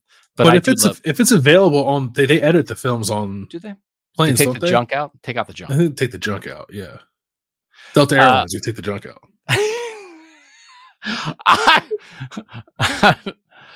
when I fly, I demand the full junk. I will sue. Do not edit my choices. What did I do? I hit the hit a button. Everything went away. All right. Uh, let's get off of Jason Segel's junk. Austin M. I thought that I may have. Uh, a thought I've been having is that I think Kyle McCord leaving and losing to Missouri might have been the best two things to happen to Ohio State this year. So uh, Austin goes into a long description, and and I I like everything he had to say. We don't have the time to share it all, but it's basically like McCord forced their hand to go do something and not sort of accept, you know, maybe the status quo. Yeah, Um, d- do you believe that those two things maybe forced Ohio State and Ryan Day into decisions that they wouldn't have otherwise made on their own if Kyle McCord had stayed and if they had just had Kyle McCord and then they beat Missouri 24 14 in the Cotton Bowl? I, I think I don't agree with that. Maybe maybe that helped nudge them in, in the right direction. Um, it felt like to me in that press conference we had with Ryan Day right before Kyle McCord transferred to, he had already been thinking about ways to enhance that position. Um, I guess if like Devin Brown would have played really well in the Cotton Bowl, then maybe Will Howard wouldn't be here. But I think almost everything else would have happened anyway. So I, I don't. It, kind of felt to me like as soon as the Michigan game ended, something like there was a little bit of a, a switch that flipped, and, and Ryan Day was going to attack this offseason the way that he has, kind of independent of anything else that would have happened. Because part of like Kyle McCord left in part because Ryan Day wasn't willing to fully commit to him. Yeah, which was like Ryan Day. I, I do think right. It's not. It's not correct maybe to couch it as Kyle McCord made a decision and then Ryan Day had to make a decision. I think Ryan Day made a decision, which then caused Kyle McCord to make a decision. yes, yeah, Line in the sand. I, I, I do think the combination of the two. That if if there was anything that he was thinking about it became action. Thought became action. Like that's it. There's no more holding back. But as he kind of intimates, and and I think he's mostly right about this. It's like, you know, like losing to Michigan is never okay. Three straight losses to Michigan. Like, how much more is the house on fire? Right? That he's, you know, he felt pressure the minute he got the job. He was like in tears after he beat Michigan yeah, in, in 2019. Like, so like to say like how much urgency is there now? His answer is usually like, I thought we were at maximum urgency from the minute I was sitting on the dais with Urban. And Urban said, you have to beat Michigan and you have to win every other game too. Like, I, I think Ryan Day believes he's had it, the dial turned all the way up. And so every question that's like, well, is this the most? Well, is this more? He's just like, I walk around with a giant knot in my stomach every day, fearing any loss, especially one to our rival. Like, what more do you want? right. Yeah. What? I don't know how to say it's any more urgent than that, but the action that he took, I think you're right. I think the loss to Michigan itself is is really the thing that caused most of it.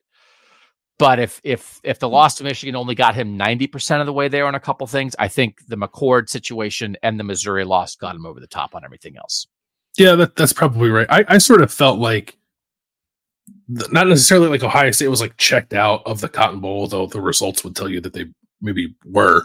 Um, but it just was it wasn't even close to that priority. I think like they were just they were trying to get things figured out for 2024. Um, so I don't know like if you win that game, I guess you feel a little better about things, but I, I, don't think that would have stopped him from doing anything that Ohio State's done already this offseason. And he sort of gave an answer like this on Wednesday that I think probably is is a chunk of what he believes, which is like the only experienced quarterback we had got hurt and Marv wasn't there. Mm-hmm. What do you want us to do? Yeah. which is like like everything else, like whatever, whatever, whatever. We were playing a kid who was playing South Dakota high school football six months ago, and the best player in college football sat out. So mm-hmm. yeah, we looked like crap. So what are you gonna do? This is from our friend Derry S. Hey, Doug and Bill, I would love some thoughts on what advice you would give to someone who just moved to Columbus, who's in their late 20s to early 30s. Any recommendations for food, grocery stores, events, places to hang out? Anything else would be a massive help. Thank you both. And I hope your eye is doing well, Doug. It is doing well. Thank you, Derry. Um, so I'm old and I just tell everybody to go to the zoo. So zoo's great. I mean, like I, I, I can't imagine that there's anybody who lives anywhere in the central Ohio area who's like, what Columbus Zoo? I had no idea. Like, come on, man! Like, yeah. freaking Columbus Zoo. So, um, there's a butterfly place. That beware of that. Don't go there. Don't mm. go to the butterfly conservatory because there's just there's butterflies everywhere. They're like they're all they're attacking you. They're all around you.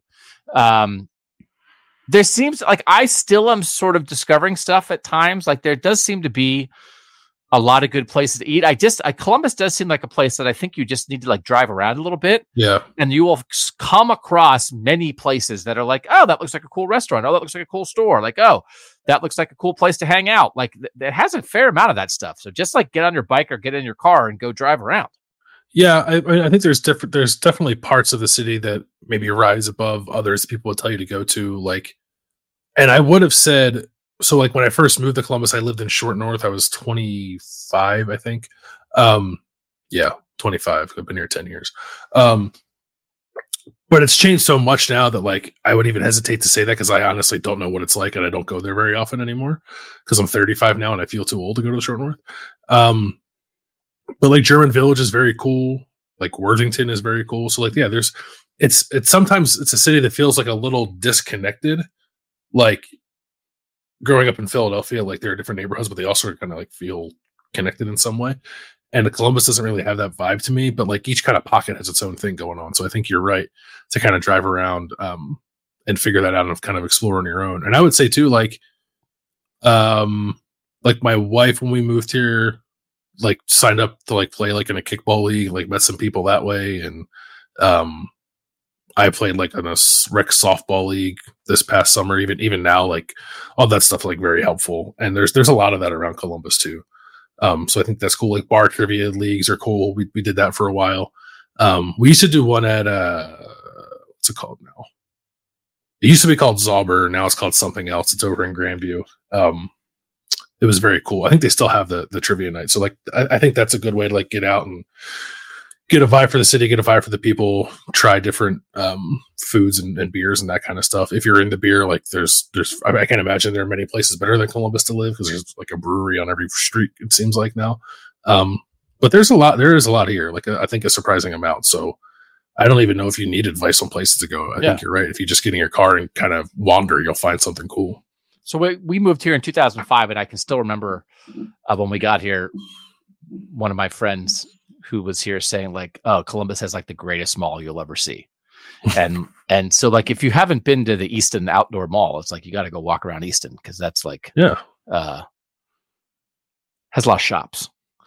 Every time I've been in two malls, not that mall, but I've been in two malls recently with my wife. One in the Columbus area, one somewhere else. Where we got we got in, and like there were a couple empty stores, and my wife was like, "Oh God, this mall is dying," and it makes me mad. I have like a visceral reaction. I'm like, don't you say that about this mall. like I don't want to hear, right? When they're like when you know that something might be negative, but you don't want to hear it. And it's like I love mall culture so much that I don't want to hear about that malls might yeah. be dying. I don't I know. Yeah, I see the empty stores. I know they might be dying. And I don't mean to have this reaction. I'm not mad at you. I'm just mad at the situation because who wants to buy stuff online? You have to try it on. You have to That's walk right. around and look at junk. How can you live online? We could go to a mall. I, I, I'm going to be. We have to keep malls alive. So go to go to the malls in Columbus. it's good mall. It's a good mall city. Pol- Polaris, mall Polaris, city. and Easton. Little total mall action. It's I great. love. It's why I live here. I'll never leave. I'll never leave. People are always like, "Hey, why did why that coach take that job?" It's like I would do that. Show Scott Drew the malls in Columbus. They don't have malls like that in Waco. What are they we don't. talking about? They have they have uh, Chip and Joanna and the silos, and that's it. And then the football stadium. Tony Bennett, why did you take the Ohio State job? Columbus mall culture. Three words. I don't even know. Do they have malls in the South? I don't know if they do. That could be another thing we can lean mm. into on KOTN mall culture. Speaking of culture, this is uh, Jeff C. Jeff in Clintonville. I've enjoyed your breakdown of rosters and roster building and current the current era of college football. The big missing component in assessing total performance, however, is coaching slash cultural assessment. I think Michigan's talent in 2023 might have been an eight, but the coaching and the culture was maybe a nine. So, however good a program is at roster building, it will fall short of potential without strong coaching and culture. Using a 10 point scale for each, where was Ohio State's coaching and culture in 23? And what is your prediction for Ohio State's football culture in 2024? So mm. I do. Th- I think it's fair to put a slash between coaching and culture. They certainly are related. They're not the same thing. Uh, first of all, from the Michigan perspective, I think a lot of people have said this. I don't disagree with anything there, right? I mean, I do think Michigan's uh, the only talent, thing I would disagree with is I would put it at a ten and not a nine. Yeah, the the talent was very good, and we're going to keep pounding that. In, in, until people if don't doubt it anymore. Michigan had very good talent, but the coaching and culture got them over the top. And when you see again that like the you know Mike Macdonald and Jesse Minter and Sherrone Moore and Josh Gattis was good there for a year, and what Harbaugh has done, and like like a lot of the guys there.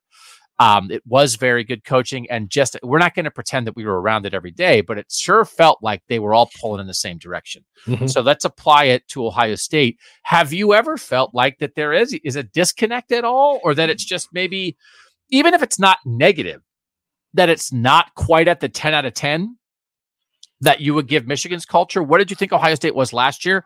What do you expect it to be now? Yeah, I've definitely felt at times that it wasn't a 10 out of 10. Like, I, I don't think I've ever thought that it was bad necessarily. I, I, I didn't think it was great in 2021. I thought, I thought 2021 Ohio State was a team that you could like kind of punch in the mouth and they would back off. Um, I don't know that I felt that as much last year. Like I know they, they lost to Michigan, but that was at, or, or in 23. Yeah. This past season. Um, I know they still lost to Michigan, but it, but it felt different. Like the dynamic in that game, I think was different than 22 and, and different in, in 2021. Um, but I also think part of that is youth too. Like they're a pretty young team in 2021. Um, so I think you can attribute some of it to that. And I guess like last year, I don't know. I thought it was pretty good. I would probably put it at like an eight. Um, in terms of like guys, I think like the way you put it, like guys kind of pulling in the same direction. Um, they had some talent deficiencies at, at positions. I think that was their biggest issue, more so than, than the culture piece of it. But I think it has an opportunity to be a 10 this year because of all the guys that have come back. They're just going to be like a very old veteran team. And I, I don't know that you can be a 10 without that. Um, and Michigan was that, like, in addition to being very talented, they were old. Um, mm-hmm. and I think it just helps you cultivate that. So I, I think Ohio State I don't I don't know this. I guess I'll have to see the experience chart. It, it might work out that Ohio State is not among like the 15 or 20 oldest, most experienced teams in college football, but I think for an Ohio State team, it will be on the high end of, of experience um, and age. Yeah. So I, th- I think that that could very well get them to a 10. So I would, I would, I would predict it being like at worst a nine, but I think there's a shot for them to be a 10. So there, I was trying to remember that there was something that Ryan Day said Wednesday morning. I was like, what was the phrase that stuck out to me? And he mentioned the phrase unfinished business. Mm-hmm. And it's the thing, I think a lot of times, if you do it right, failure leads to this. Yep. Right. And so as successful as Michigan was, a lot of it was they blew their semifinal game a year ago. Those guys stayed, they came back with a goal and they kind of rallied around each other to achieve that. So Ohio State has that in spades, right? I mean, they didn't, they didn't make the playoff this year. They they've lost to Michigan three straight times. Guys stayed for a reason. Again, that's not enough. I'm going to mention you know the 2008 season as not at nauseum as we talk about this because the 2008 guys were great leaders, they were great players, and they didn't have enough, and they got Beanie Wells was hurt, and they got their doors blown off by USC 35 to three, and it didn't matter what their culture was. Like they couldn't stop Mark Sanchez, so you have to have enough talent. It certainly feels like Ohio State has that talent. I don't.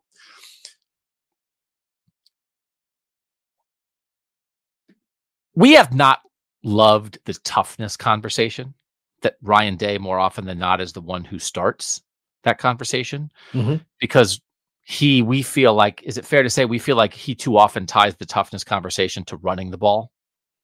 Yeah to like yeah like pushing people around yeah. I think he actually means culture. Yeah. Right? Like like that's resiliency like resilience and attitude and right that like you're not going to be stopped. It's not about do you have to run between the tackles on fourth and one? But it's about like the determination that you're not going to be stopped. And that if you are stopped, the resilience that you're not going to be stopped the next time. Mm-hmm. Right. And so, like, I do think, I, I actually think that the, is maybe it's just a word, but I think like the use of the word toughness has maybe gotten them off track on their culture conversation at times because it's not really about the plays you call, it's about the way you approach it. And you want to be tough in your approach, but you can be tough in your approach and throw it to Emeka Egbuka on fourth and two, right? Yeah, Can't you? Yeah, yes, yeah, definitely. I don't think, would you agree with this? Ohio State does not have a culture problem. Ohio State's football culture was not as good as Michigan's in 2023. Yep, I think that's right. I think I think that is true of the last three years. Yeah. Okay. That that that would be a place where Michigan had an edge, mm-hmm. and uh, maybe they had a maybe they stole the sign for culture. Maybe that helped. Whatever that was. Connor Stalions stole that one first. Yeah. A uh, couple more. Ooh, this one I, I just like throwing this out. I'd love when people ask questions like this. This is Alex D. Who wins the Natty this year? Love it. Who wins uh, the Natty this year? Because you and I did on KOTN, and I would direct anybody to that episode. We did our 12 team playoff brackets, but we didn't pick it. We didn't pick who's going to win. We just imagined how the season will play out to create that 12 team bracket. So then who do yes. we think is going to win it? And this is first blush off the top of your head. I did no research. I don't know. Kind of answer. I think Ohio State's going to win. Yeah, I mean, how could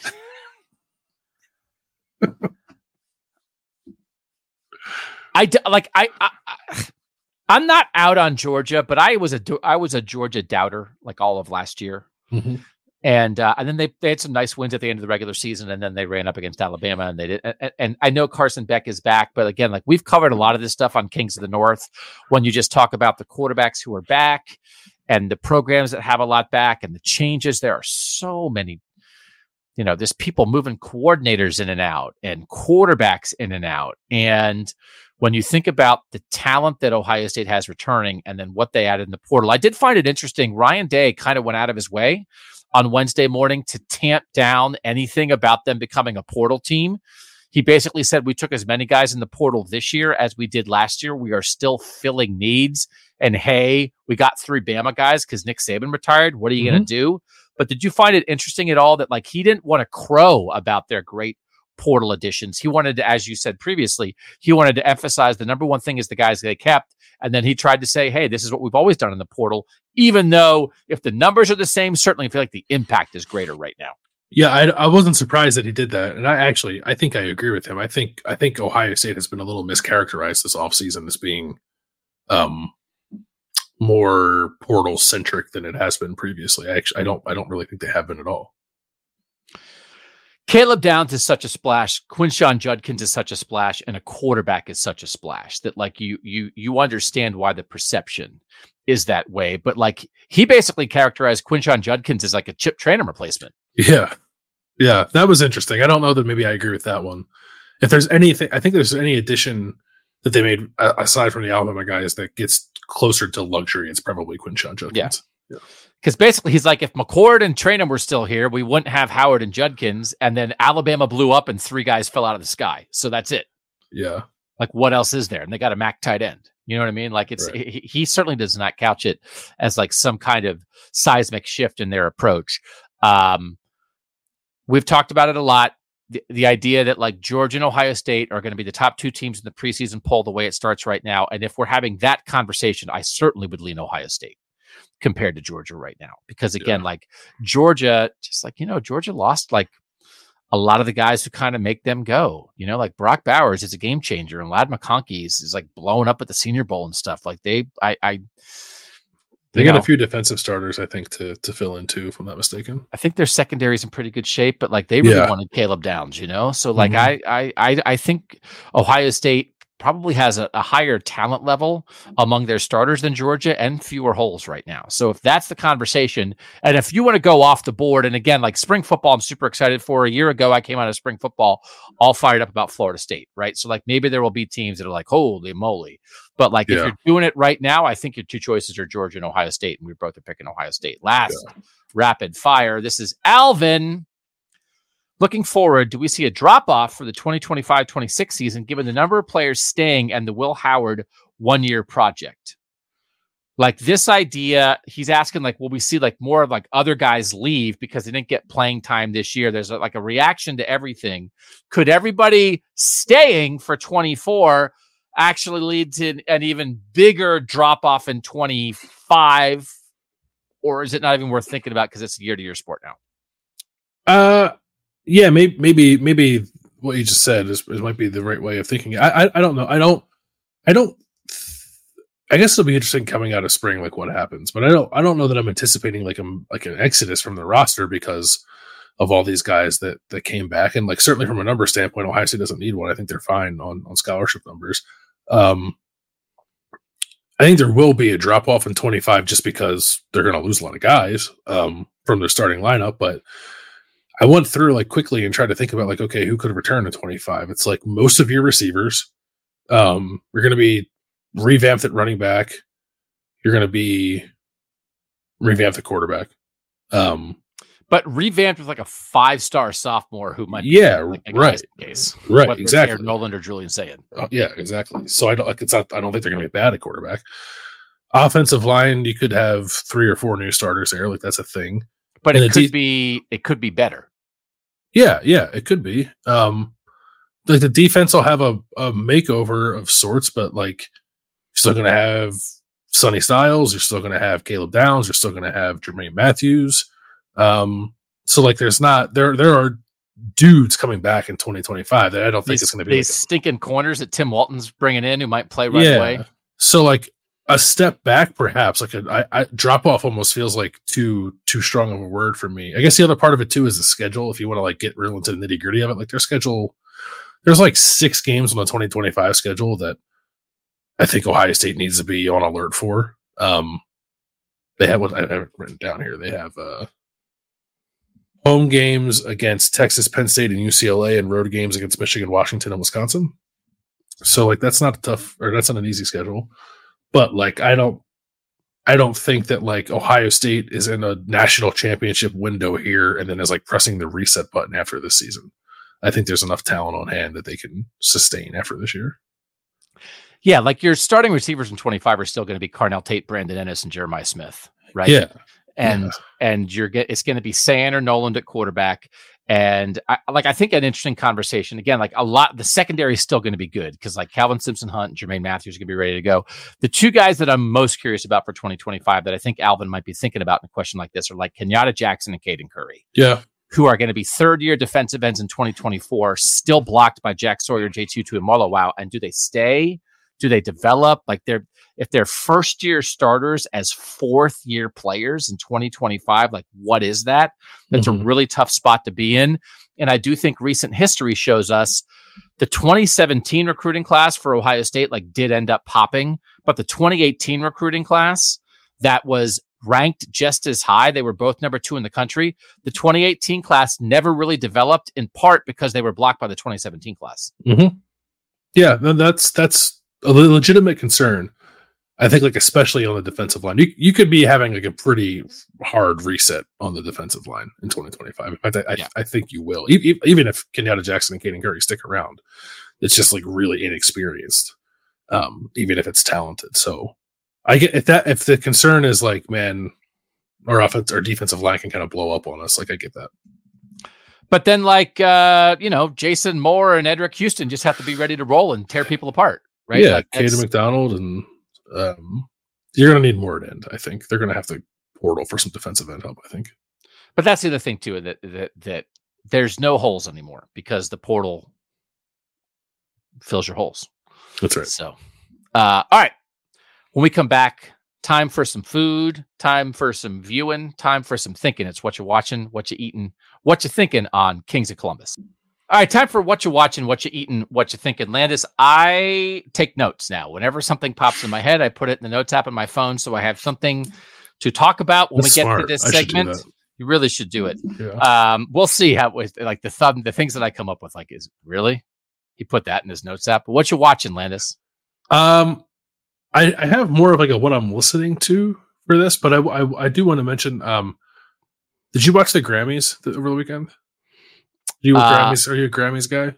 I'm not a Grammys guy. I did have it on for the duet. Okay, yeah. So like that was awesome, right? Yeah. Like that, and I was happy that it was, so it was Luke Combs and Tracy Chapman singing Fast Car. Um, and like I had felt, I had, I've, I, I like Luke Combs as like a country artist. I've, I like a lot of people have had like mixed feelings about him charting with a song that he didn't write. That is like semi autobiographical, like like pretty raw emotionally, um, or maybe not even semi autobiographical. Um, so like I was really happy to see that like Tracy Chapman like came out and sang the song with him and was like featured more prominently than he was as he was getting recognized um for for singing that song. It made me feel better about it. It was a really good um version. I felt like a rendition of, of that song that I've liked for quite some time. Um but my listening thing is uh is a podcast that I, I I used to listen to a lot and like got away from and like kind of got back into as I've tried to uh what's the word? De-sportsify my podcast feed because like it's all Hmm. sports stuff. Um and there is a podcast this is also music related. It's called columbia house party which i think is a really good name. Remember columbia house? Like that you Yeah. can buy cds through columbia house. So it's called columbia house party.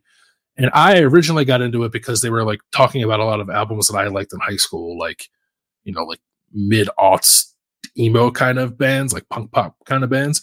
But it's not just that. Like they've done episodes on like like no doubt and the killers and the cure um and a bunch of other bands that kind of like span multiple decades and they just like go really in depth on like one the history of the bands which is cool but but mostly like how that album came to be the process of Hmm. recording it um and then like how that album kind of like stood the test of time and like its place in popular culture and it's really interesting. Like i don't i don't listen to every episode because not every album they do is one that i'm familiar with or bands that i necessarily like.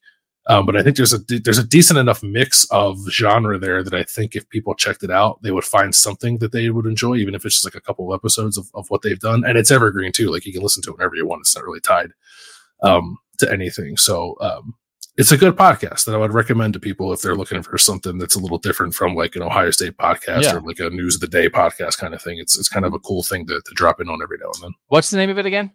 Columbia House Party. Columbia House Party. I like process stuff. So Yeah. I'm always interested in like how the music or the TV show was made. So like uh, that sounds good. It's cool. My thing is about frantic munching. So you what's the thing you do where you keep a list of strip club names? I do have a list of strip club names in my phone. Yes. So I like watching TV on closed caption. I think we've talked about this. And my favorite part, because I, I can't hear anything.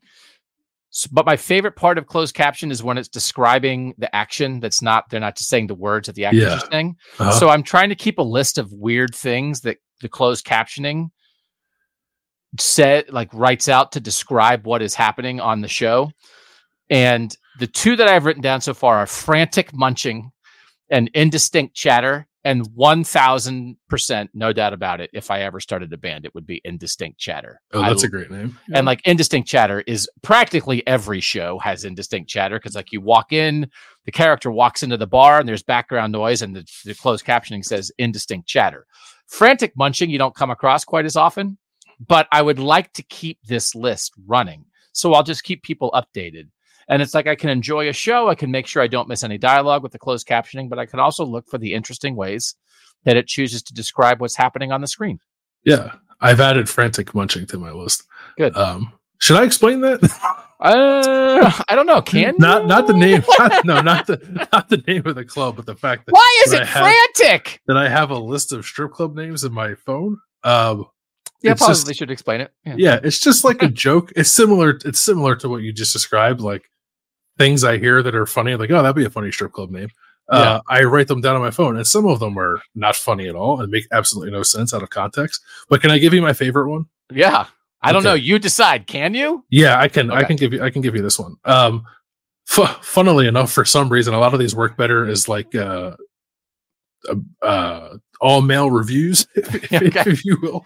Uh, but this one is uh, it's post office themed, and all the dancers dressed as postal workers, and it's called Certified Mail, but it's spelled M A L E. And and and you have seen these as names of establishments, or the idea just pops in your head. Both. Mo- most of them, most of them, most of them are ideas that pop into my head. I'm trying to think if there's another family family friendly one um, that I could. A family friendly strip club name to come up with? How about Uh, how about uh how about uh a one? It's in Pasadena. It's Rose Bowl Rose Bowl themed, and it's Okay. called Granddaddy's. Oh. um yeah no i think i you should ask you should ask the rose bowl if you can license that name for uh for the ko we'll have a kotn live event at granddaddy's Yeah, that's probably the Uh, only. They're probably the only two that I can say is- on the show. as the sun sets over the stripper pole uh all right what you eating Uh, so I I actually had this for lunch today.